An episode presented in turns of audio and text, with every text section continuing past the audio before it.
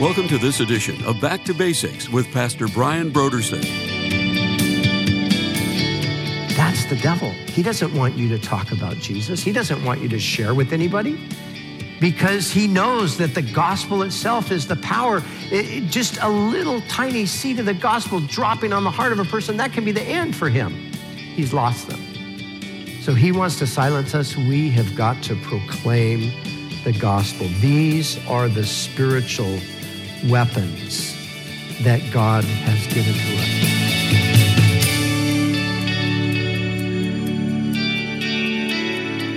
Today on Back to Basics, Pastor Brian continues his study in the book of Ephesians. Join us as Pastor Brian begins his teaching on Ephesians, chapter 6, verses 10 through 13, in a message titled Spiritual Warfare.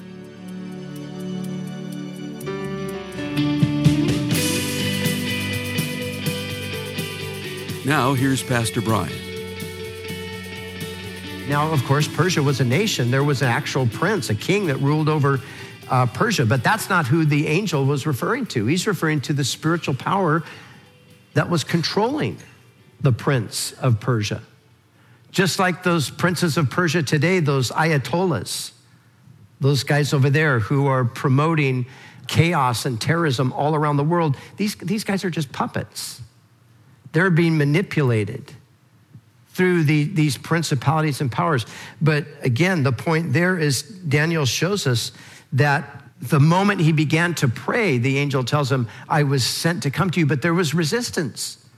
But it was his continued prayer, those 21 days of prayer, that contributed to the, the pushing back of that resistance or the breaking of that resistance so the angel could come and bring the message. And so it is true with us today. We must pray. We must pray. We look at all of the crazy stuff going on around us, and don't you feel helpless so often? Don't you just look at everything and think, what can we do? Doesn't seem like any of the things that we thought might, we might be able to do are, are really helping. And so we have to pray. We have to seek God in prayer. Somebody gave me this. Somebody handed me this card after first service with a quote from Elisabeth Elliot on it. It's a good one, so I'll, I'll use it.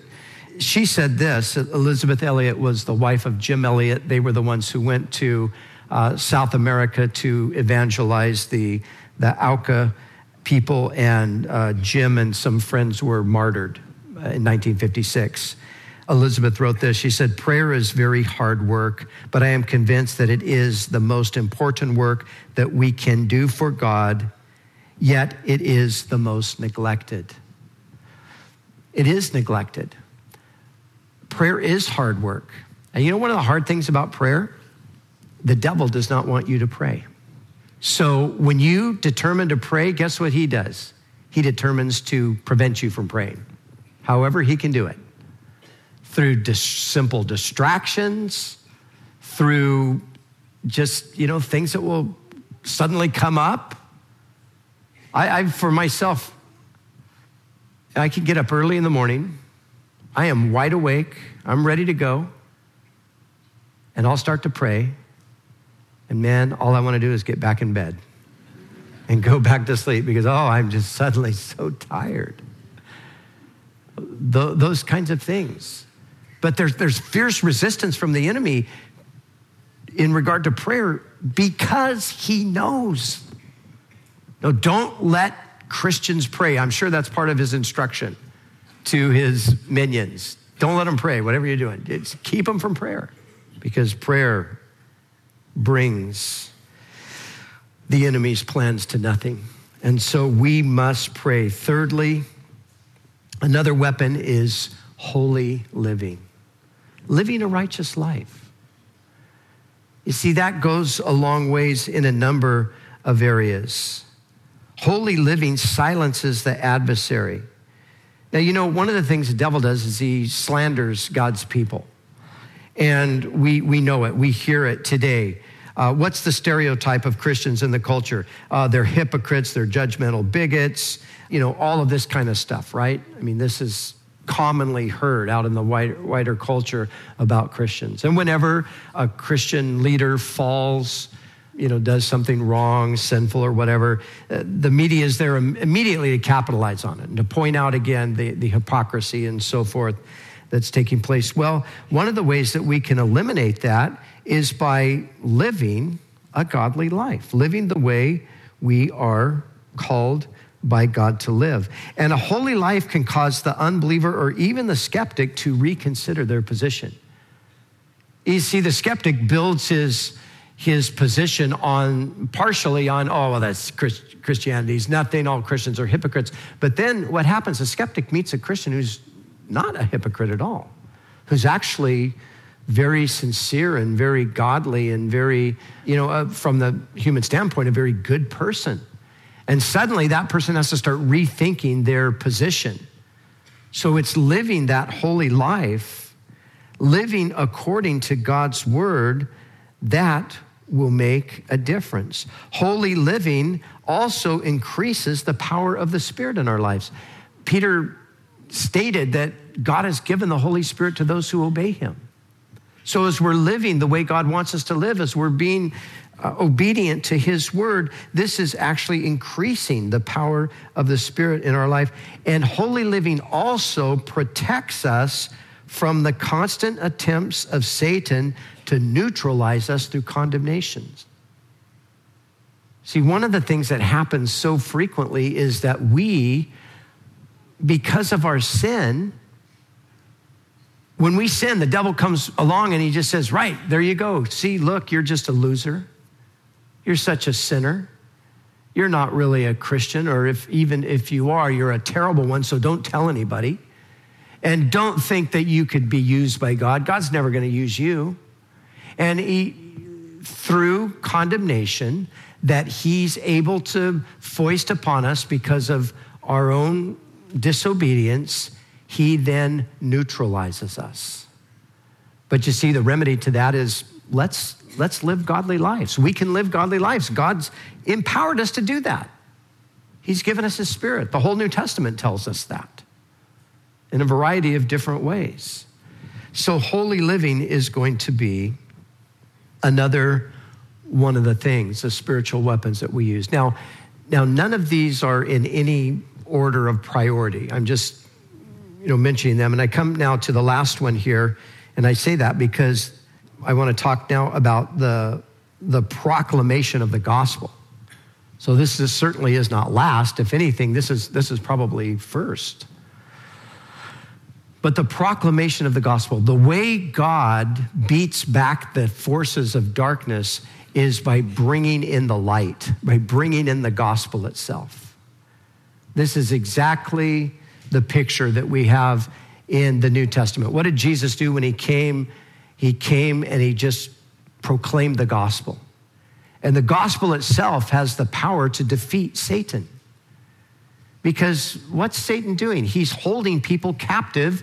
And not only is he holding them captive, he is using them in his service. What does the gospel do? The gospel frees a person from that captivity and makes them a servant of God rather than a servant of Satan. So it's the proclamation of the gospel. Jesus his remedy for the problem was go into the world and preach the gospel to everybody. When Jesus commissioned Paul on the road to Damascus, remember he apprehended Paul, Saul of Tarsus at the time, and he commissioned him to go. Later in life, Paul would retell that story. And this is what he said to Agrippa. He said that Jesus sent him to the Gentiles with the gospel to turn them from darkness to light and from the power of Satan to the power of God. We have got to get the gospel out. The word of God is living and powerful. The gospel is the power of God to salvation. The gospel breaks through the confusion and the moral and spiritual darkness and opens the blind eyes.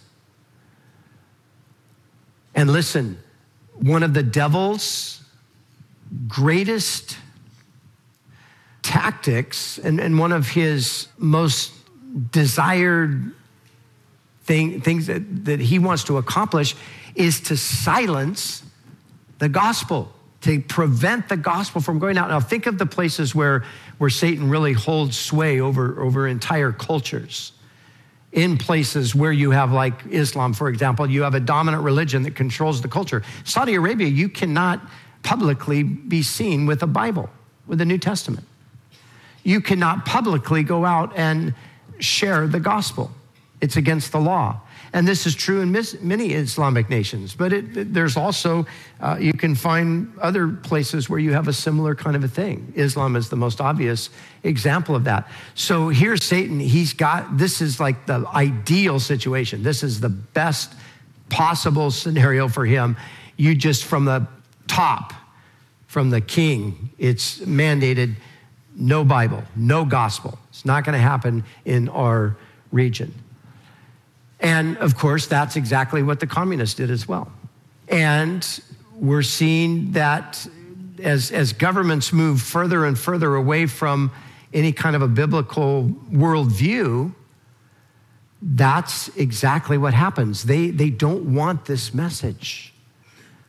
But why would they be afraid of this message? Well, they don't know because it's not directly them, it's indirectly them. Behind them, it's the devil because the devil knows. The devil knows that the gospel is the thing that will defeat him.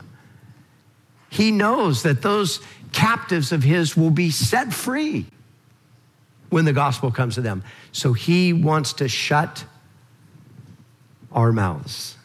He wants to silence the gospel from going out. So, what do we have to do? We've got to just refuse to, to not comply with him.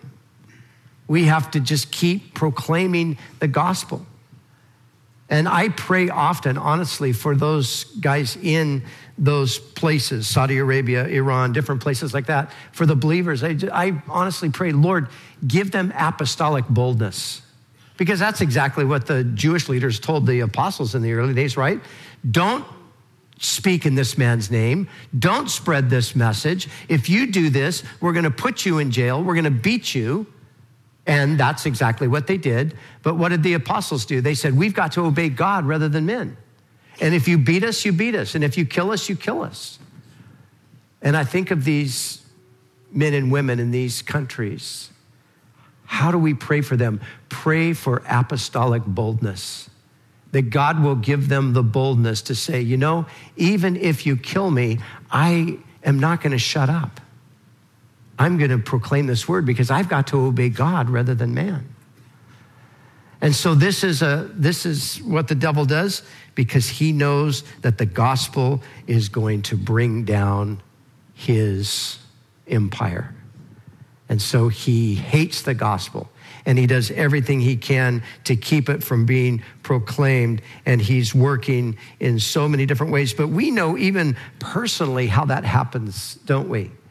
Where we find ourselves in, an, in a situation where we have an opportunity to share the gospel and suddenly we just go dumb.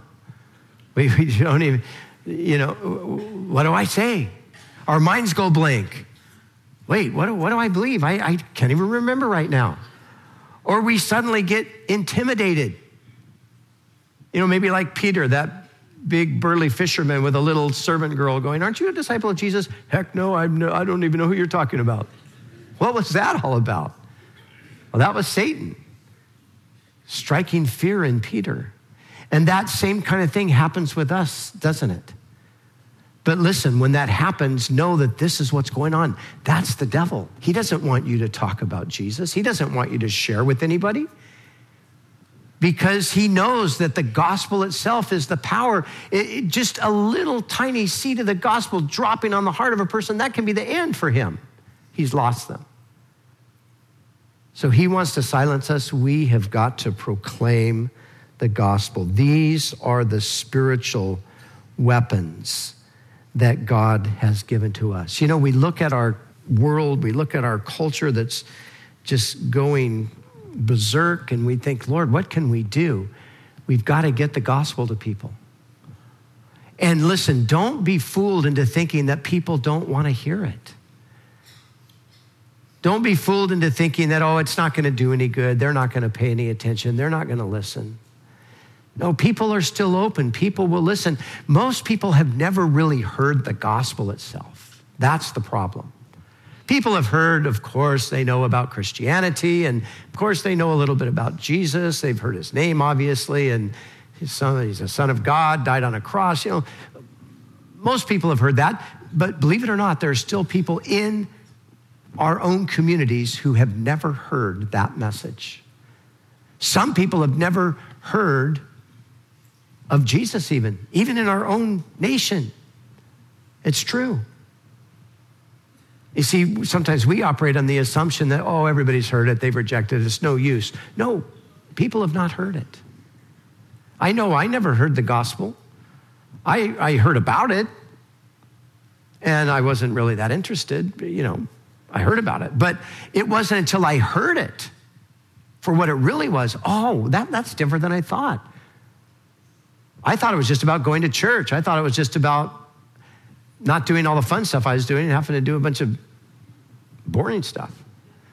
I didn't know it was about being delivered from the guilt of my sin. I didn't know it was about the assurance of knowing that I was going to heaven. I didn't know that it was about living in a relationship with the, the God who created me, who loves me, who wants to do a work in my life on a daily basis. I didn't know any of that stuff. And when I found that out, well, that was good news. See, most people are operating out there, they, they, they think they've rejected the gospel. They've never heard the gospel. So they haven't really rejected it. And we can't fall for that thinking that they've rejected it. So, the proclamation of the gospel we must work while it is day, Jesus said. And you know, I've, I've been just recently, I've had some conversations with friends, and as you look at the world, like I said earlier, and you see all the madness, and you, you just think, wow, what, what can we do? And it just seems like we're losing this battle, and so forth. And this passage has come to mind. We must work while it is day, for the night is coming when no man can work. Oh, people are saying, oh, persecution's coming, and they're going to put you in jail, and this is going to happen, and all of that. You know what? Maybe so. But I'm going to work while it is day. It's, it's not night yet. So as long as we've still got the day, let's just work and come what may, whatever whatever's going to happen. We're going to just trust the Lord. If that's where it's headed, that's where it's headed. But right now, we've got open doors. Right now, we can still preach the gospel. We're not going to worry about what they might do. Oh, the FCC is going to shut you down because you, you said Jesus is the only way. Okay, well, if they do that, then what can we do? But until they do that, we're going to keep saying Jesus is the only way. We're just going to keep doing it. That's what we are called to do. So, in closing, the battle lines, I think, are being clearly drawn. And on one side, I think more clearly than ever, it's sin and it's Satan. The satanic component behind all of this is becoming more and more obvious. It's sin, it's Satan, it's the powers of darkness, but on the other side is righteousness and Christ and the kingdom of heaven. There's no neutral ground. The Bible's clear about that. There's, there's no middle ground in this war. You're either on one side or you're on the other. There's no um, zone where you can get in. Just say, hey, you know what? I'm not on either side. I don't agree with either one of these. I'm just, I'm just in this zone right here. That zone does not exist. We're in a battle, we're in a war. And we need to fight. We need to, to just make the decision I, am going to fight. You know, the Lord of the Rings, such a great analogy there in many ways, but such a great picture. You know, there was that temptation to just stay in the Shire Oh, because all of that stuff was so far away. And, you know, the Shire was so nice and peaceful, and there, there were no problems in the Shire. What do you want to leave the Shire for and go to Mordor and uh, do, oh, you know, that's kind of the underlying, one of the underlying thoughts there. But then there was the reminder it would eventually come to the Shire. You see, evil will never stop unless you stop it. As someone said, the way evil advances is simply for good men to do nothing. That's all you got to do because evil has a, a power all of its own. It's imperialistic, it'll take over everything. And the only way it won't is if somebody says no, it stops here. And we do that. We're the ones that are called to do that in the culture today. You know, to, I, I am absolutely astounded at the betrayal of this culture by some leaders. I'm, I'm just astounded at how politicians have just completely sold out for their ideologies and for their positions and things, and they've sold the, the next generations completely down the tube. And somebody has to say, no, that's wrong. That's still wrong. It's always been wrong. It's always going to be wrong. We don't care what you say, it's wrong. We got to do that. And it won't be the popular thing to do. And it might cost us dearly in the long run, but, but we've got to do it. Jesus did that for us. He stood in the gap. It's time for us to stand. It's time for us to stand for our families, for our children, for our marriages, for our God, for his kingdom. We've got to do it. So, God, help us to do it. I want to close with a quote from Charles Spurgeon. We began with a quote from Tozer, closing with a quote, from Spurgeon. It's a good, it's a good sermon. They were both great preachers. Spurgeon said this, or in response, Spurgeon was the great Victorian preacher in London. Spurgeon, when asked on the spur of the moment to say a few words to some Bible students, said this Well, men, I have nothing to say to you except this. Whenever you see the devil, have a shot at him. I like that. Have a shot at him. Wherever you see him at work, have a shot at the devil because, of course, he's shooting at you. If you see sin, he says, call it what it is. Boy, in, in our day, that's what we have got to do that. We got to call it what it is. No, no, that's sin. I'm sorry. That hurts your feelings, but it's just the reality it's sin. Uh, we don't do it hatefully. But of course, in our environment today, if just saying it is hateful in the minds of some people. But we need to call sin sin. He said, if you see doubt, seek to expel it. If you, you see darkness, bring the light to bear upon it. Take a shot at the devil this week. Where you see his activity, take a shot at it. Pray against that. If you have an opportunity, open your mouth, speak up. Stand for the Lord. We're in a spiritual battle, and it's not getting any less challenging or difficult. It's only getting more challenging and more difficult. But by the grace of God, we will stand.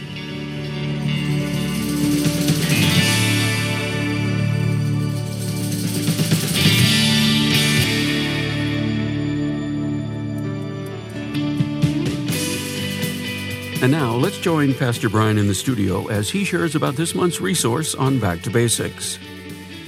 I want to tell you about one of my favorite biographies. I love biographies, and this book is so fantastic. It's called Out of the Black Shadows, and it's the story of a young man named Stephen Lungu and let me just read you an excerpt from the back of the book. It says, Instead of throwing bombs, he stayed to listen. What followed was better than fiction. So, young man in Rhodesia, Africa, who comes into a tent meeting as a terrorist intending to blow everybody up, and instead hears the gospel. And this takes him on a journey throughout the rest of his life to proclaim the gospel to his people in Africa. So, I love this book. I read it years ago. It's just been republished, and that's Out of the Black Shadows, and that's by Stephen Lungu and Ann Coombs, with a foreword by Patrick Johnston, who was the evangelist preaching at the time when he attempted to burn down the tent. So check this book out. I think you're going to love it. Again, this month's resource is a book titled Out of the Black Shadows by Stephen Lungu with Ann Coombs.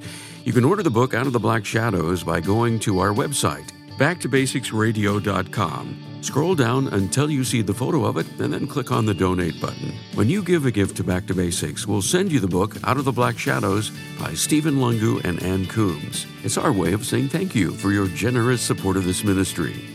We'd also like to remind you that all of our other resources are waiting for you at backtobasicsradio.com or by calling our request line at 1 800 733 6443. That's 1 800 733 6443. Our desire is to encourage you in your daily walk with God.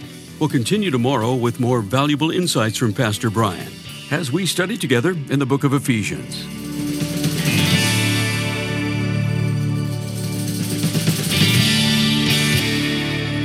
Back to Basics is the preaching and teaching ministry of Calvary Chapel, Costa Mesa, California.